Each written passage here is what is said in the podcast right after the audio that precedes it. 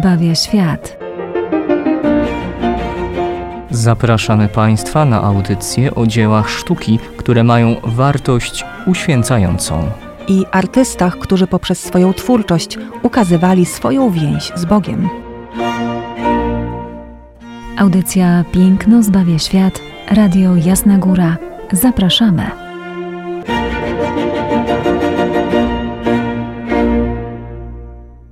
Witajcie kochani radiosłuchacze. W audycji Piękno zbawia świat w nowym roku liturgicznym, w pierwszej e, niedzieli tegoż roku, no i pierwszym też dniu, bo ona otwiera nam Adwent, otwiera nam naprawdę piękny okres e, w kalendarzu, gdy spoglądamy na przyjście Chrystusa. Ponowne i to, które już się dokonało, będąc e, wcieleniem, będąc całą tajemnicą tego, że Bóg stał się człowiekiem, że Słowo stało się ciałem.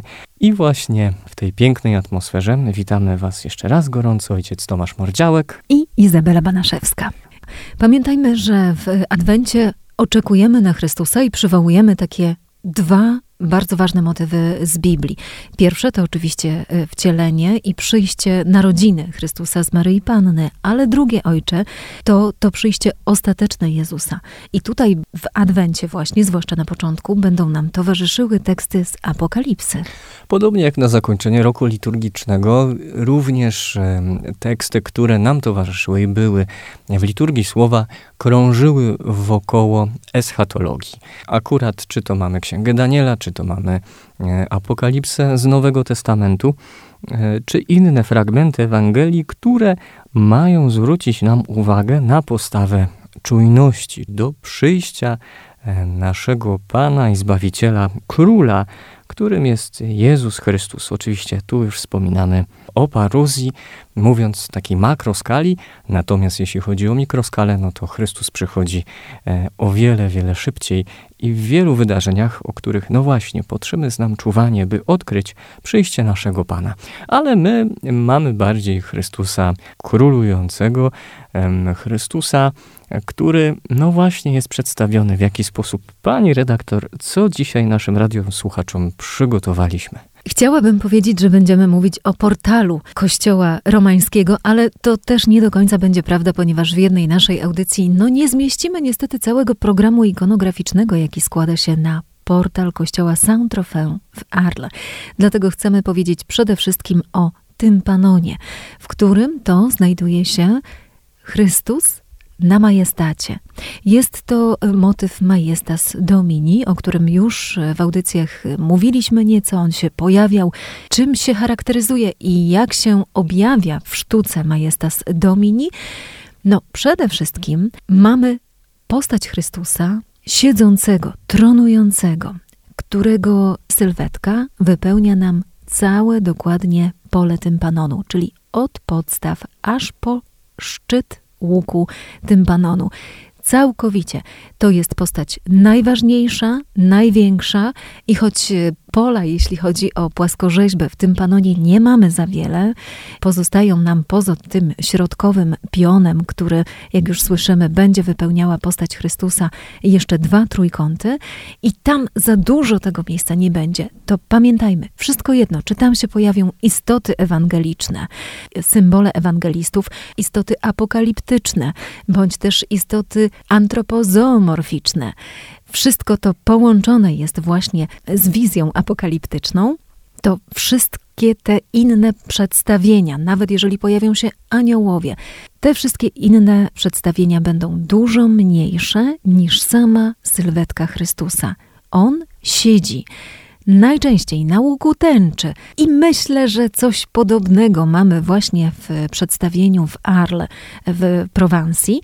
Dodatkowo jeszcze na tym łuku tęczy tutaj taka widoczna poduszka, więc Chrystus ewidentnie tronuje. Otacza go taki specyficzny migdał, to jest mandorla. Pamiętajmy, że jest to zawsze w sztuce e, wyraz światłości, która otaczała Chrystusa, zarówno e, na górze Tabor podczas przemienienia, jak i właśnie e, światłość otaczająca Pantokratora, czyli wszechwładcę, władcę świata i wszech świata. No i będziemy się dzisiaj zastanawiać, skąd taki mm, pomysł na przedstawienie, na rzeźbę w głównym portalu, czyli w głównym wejściu do byłej katedry, w tej chwili już bazyliki kościoła Saint-Tropez we Francji, e, w Arles, a niegdyś romańskiej katedry. Mamy tu przedstawiającego przede wszystkim e, Chrystusa jako e, królującego, tym bardziej korona, która jest na jego głowie, wskazuje dodatkowo w całym Majestas Domini tąże funkcję. No ale dlaczego mamy go akurat w portalu? To może być tutaj ciekawy trop, który warto podjąć.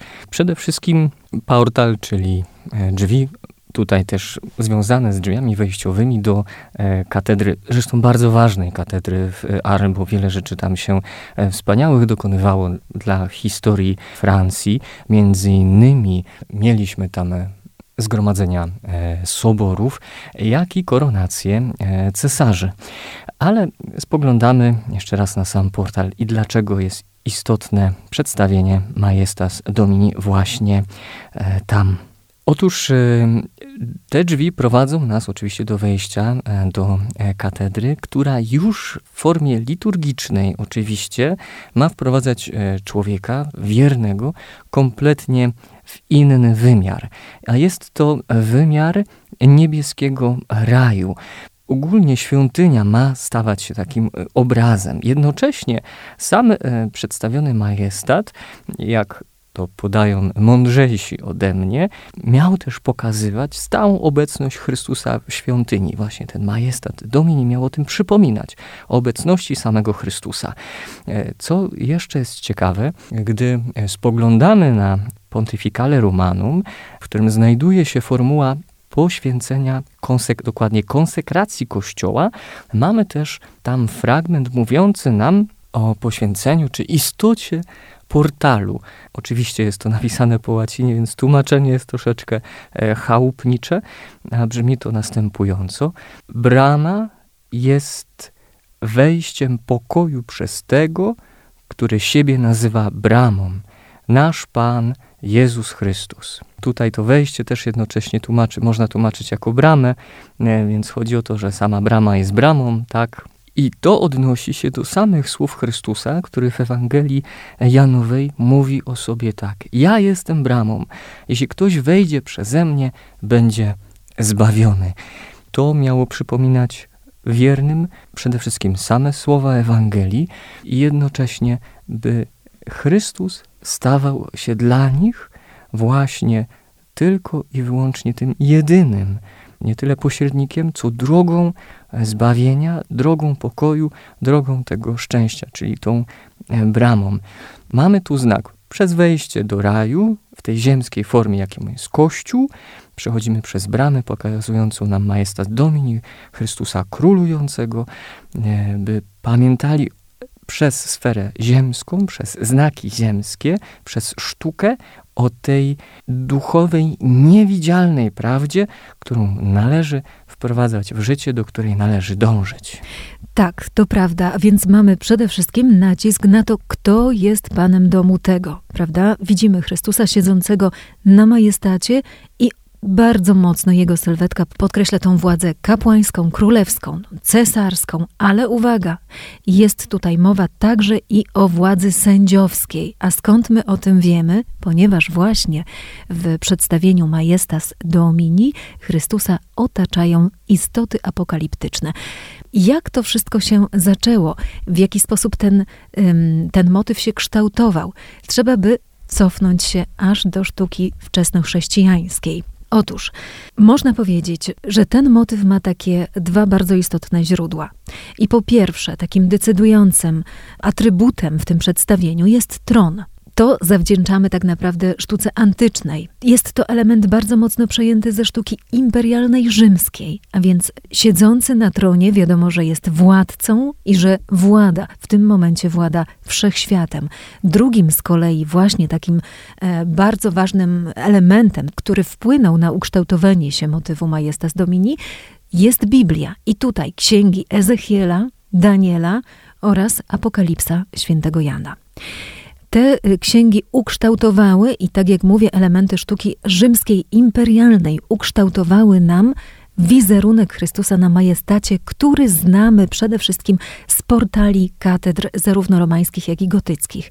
To, co ojciec powiedział, jest to główne wejście do kościoła. Podkreślam raz jeszcze, bo pamiętajmy, że średniowieczne katedry e, były zazwyczaj kościołami bazylikowymi, a więc e, nawa główna podwyższona i ten portal główny był wyróżniony. Oprócz tego były jeszcze portale boczne i tam także były tympanony, ale one były wypełnione wypełniane zupełnie inną płaskorzeźbą, tematycznie powiązaną na przykład e, z mariologią, czyli były to sceny z życia Maryi, lub były również tympanony chrystologiczne, ale na przykład dotyczące życia Chrystusa. Przy naszym kościele Farel warto zaznaczyć, że mamy też i te, e, patrząc na front kościoła, wejścia boczne, ale są one o wiele późniejsze niż sama e, cała budowla kościoła i oczywiście sam portal.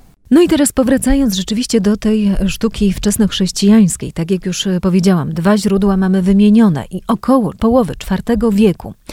Pamiętają Państwo, że sztuka wczesnochrześcijańska nie przyjmowała na przykład symbolu krzyża. On był zbyt wyraźny, zbyt tragiczny, zbyt mocno kojarzący się z dramatem. E, posługiwano się przedstawieniami Chrystusa nie na krzyżu, ale jako dobrego pasterza, jako filozofa i nauczyciela, odzianego w togę. I można powiedzieć, że motyw Majestas Domini także przedstawia Chrystusa, podkreślającego również i tę funkcję nauczycielską Kościoła. Za, za chwileczkę do tego dojdziemy. Ale około połowy IV wieku te przedstawienia, o których była mowa przed chwilą, czyli na przykład dobrego pasterza, Chrystusa nauczyciela, filozofa, ukazywanego bardzo często jeszcze bez brody, one zostają wyparte przedstawieniem bardzo mocno akcentującym majestat Chrystusa jako władcy wszechświata. I tutaj mamy przede wszystkim e, mozaiki, choć nie tylko oczywiście, ale na przykład przywołujemy tutaj mozaiki chociażby z Rawenny gdzie ten y, motyw tak naprawdę nam się rozwinie. Tutaj myślę, że będzie to zaskakujące. Motyw Majestas Domini około połowy IX wieku, tak mniej więcej około 850 roku, rozwinie się w skryptoriach, a więc w malarstwie miniaturowym, w iluminacji ksiąg i to właśnie we Francji, we francuskim Tours tam będzie właśnie powstawał najczęściej malowany przez mnichów motyw Chrystusa, wypełniający zresztą całą stronicę księgi. Motyw Chrystusa tronującego, siedzącego albo bezpośrednio na tronie, albo na łuku tęczy, oczywiście na cesarskiej, bordowej poduszce.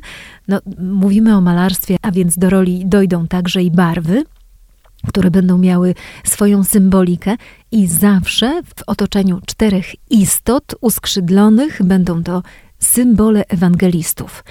I tutaj też mamy pewnego rodzaju regułę.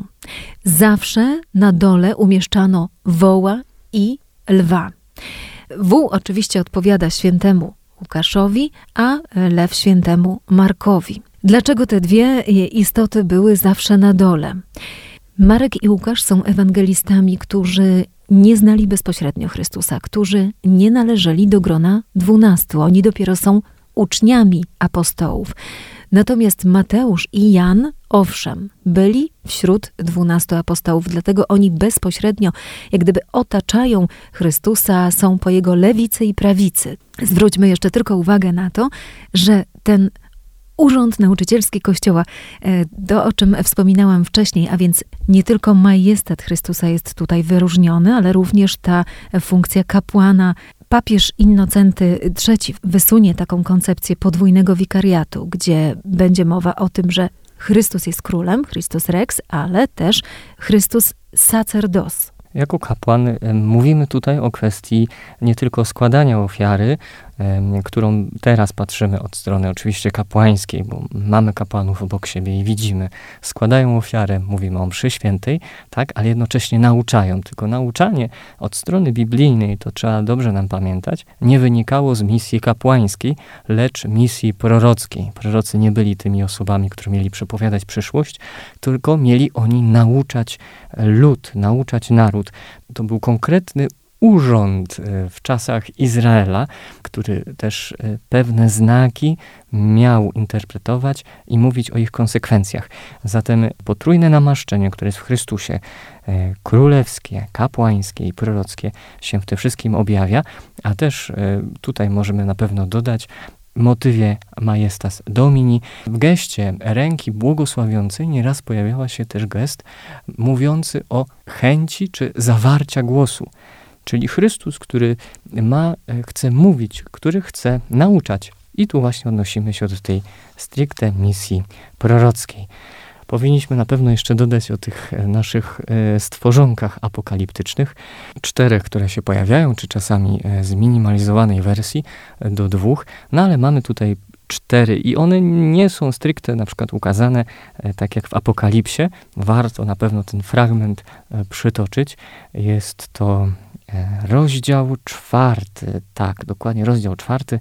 Posłuchajmy. Doznałem natychmiast zachwycenia, oto w niebie stał tron i na tronie ktoś zasiadał, a zasiadający był podobny z wyglądu do jaspisu i do krwawnika, a tęcza dokoła tronu, podobna z wyglądu do szmaragdu. Dokoła tronu dwadzieścia cztery trony, a na tronach dwudziestu czterech siedzących starców, odzianych w białe szaty, a na ich głowie złote wieńce. Przed tronem niby szklane morze podobne do kryształu, a w środku tronu cztery zwierzęta pełne oczu z przodu i z tyłu. Zwierzę pierwsze podobne do lwa, zwierzę drugie podobne do wołu, zwierzę trzecie mające twarz jak gdyby ludzką i zwierzę czwarte podobne do orła w locie. Cztery zwierzęta, każde z nich ma po sześć skrzydeł. Dokoła i wewnątrz są pełne oczu i nie mają spoczynku, mówiąc dniem i nocą: Święty, święty Pan Bóg Wszechmogący. Jak widzimy, e, Apokalipsa troszeczkę nam inaczej przedstawia te postacie. Patrząc na księgę Ezechiela, proroka Ezechiela, jeszcze inaczej one trochę wyglądają. E, bardziej one są tutaj ezechielowe Natomiast wiemy, że oni są reprezentantami, symbolami ewangelistów, to dzięki e, bystrej głowie Ireneusza z Lyonu. No i oczywiście, patrząc na całe przedstawienie, wiemy też, że ma to się odnosić do ewangelistów z racji, że każda z postaci trzyma w ręce e, księgę.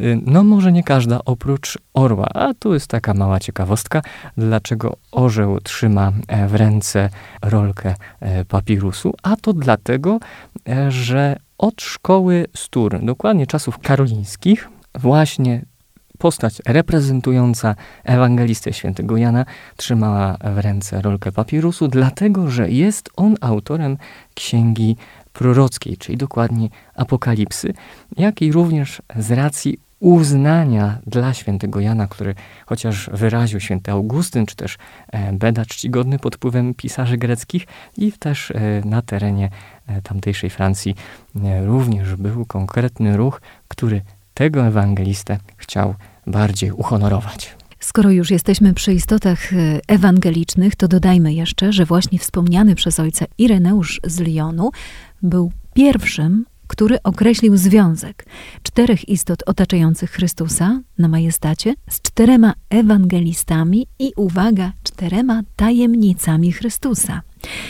To, że e, wół odpowiada e, świętemu Łukaszowi, człowiek y, Mateuszowi, orzeł Janowi i mm, lew Markowi, my to wiemy, ale w jaki sposób te istoty odpowiadają Chrystusowi? No określa to właśnie święty Ireneusz, który mówi, że lew odpowiada Chrystusowi jako królowi, e, wół jego kapłaństwu, człowiek wcieleniu Chrystusa, a orzeł mówi o udzielaniu się Ducha Świętego.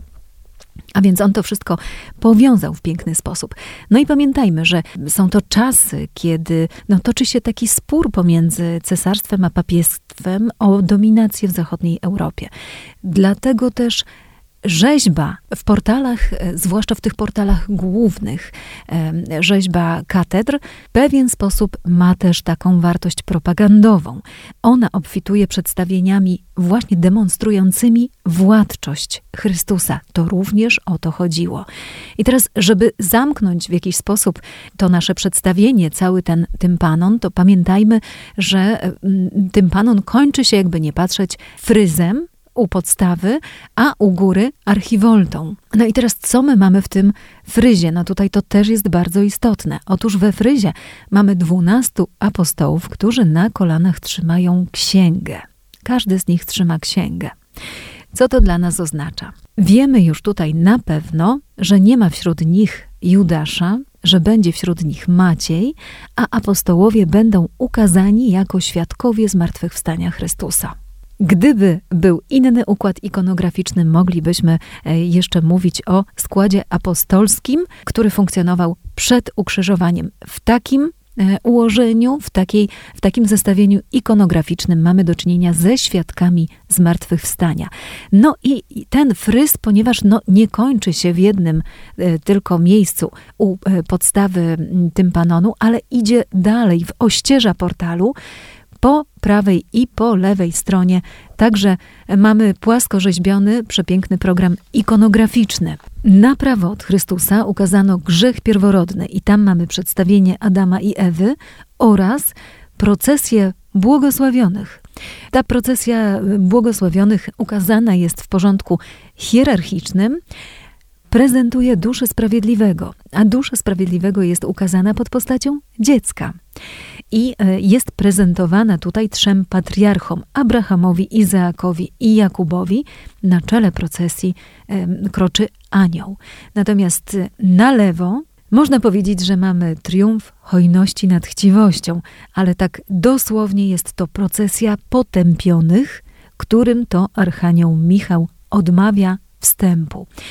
Tutaj zamyka nam się tak naprawdę program ikonograficzny. Dopiero w tych ościeżach portalu zamyka nam się program ikonograficzny tympanonu. Stąd my wiemy, że mówi on nie tylko o władczości Chrystusa, ale mówi również i o tym, że jest on sędzią. Przywołuje sąd ostateczny i to podkreślają nam mm, także anioły, postacie, półpostacie aniołów w archiwolcie, która jest nad portalem. Tak jak mówię, ona zamyka ten łuk pod niebiem od góry i tam na samym środku, w samym szczycie mamy anioły dymiące w trąby, a po prawej i lewej stronie tej sceny głównej uskrzydlone postacie anielskie jako świadkowie tronującego. Oczywiście to, co widzimy w Archiwolcie, e, jest odniesieniem dla nas do, do Apokalipsy. To, to czytamy e, w objawieniu, ostatniej księdze e, Pisma Świętego. Oczywiście to też jest stworzone na potrzeby miejsca i możliwości. E, sama liczba aniołów, która będzie w formie takiej bardziej symetrii i na samym szczycie archiwolty ci trzej aniołowie, którzy dymią w trąby, no czytając Apokalipsę wiemy, że było ich więcej, ale tutaj z racji no, no miejsca dokonano pewnej redukcji, no bo tak e, po prostu dokonała się pewna determinacja, więcej pewnie nie dało się w tej formie, więc cały czas mamy ten obraz czasów ostatecznych, e, który wchodzący człowiek człowiek miał oglądać, bo nasze życie to nie jest tu i teraz, e, to nie jest carpe diem, tylko jest to nakierowane egzystencja ku wieczności, ku też momentu sądu, sądu, który jest, jest nim władca miłosierny, ale oczywiście to rozumienie gdzieś to ewoluuje, to pojęcie rozwija się w trakcie życia chrześcijańskiego aż do naszych czasów, ale nie zmienia faktu, że patrząc to może troszeczkę teraz bardziej duszpastersko, brakuje nam nieraz i potrzeba jest nam czytania tego, co chrześcijanie pierwszych wieków i później czasów średniowiecznych przychodziło z większą łatwością, gdy patrzyli na sztukę, patrzyli na znaki, wiedzieli dlaczego, co jest tu ustawione i co ono oznacza, aby pomogło im przypominać, bo człowiek lubi zapominać, o pewnych konkretnych rzeczach bardzo istotnych, bo wieczność to nie jest błaha rzecz. To na pewno. No i na zakończenie powiedzmy jeszcze tylko, że postacie Chrystusa na majestacie wyrażały prawdy wiary sformułowane na pierwszych soborach. E, pamiętamy sobór w Nicei 325, później sobór w Konstantynopolu 381 i zawarte w nich symbole, tak zwane symbole wiary. Tam rzecz rozegrała się o Ducha Świętego, ale co dla nas najbardziej istotne w tych przedstawieniach Majestas Domini, ustalono, że Duch Święty nie jest stworzeniem, lecz pochodzi od Ojca, czyli jest z nim współistotny, podobnie jak syn. A zatem z Ojcem i Synem wspólnie odbiera uwielbienie i chwałę boską. I z całą pewnością tę chwałę boską i uwielbienie podkreślają właśnie płaskorzeźby w typie Majestas Domini, występujące w portalach romańskich i gotyckich katedr. A zatem uwielbiajmy Pana i pamiętajmy w doczesności o wieczności. Dziękujemy dziś Państwu za uwagę i zapraszamy za tydzień. Do usłyszenia.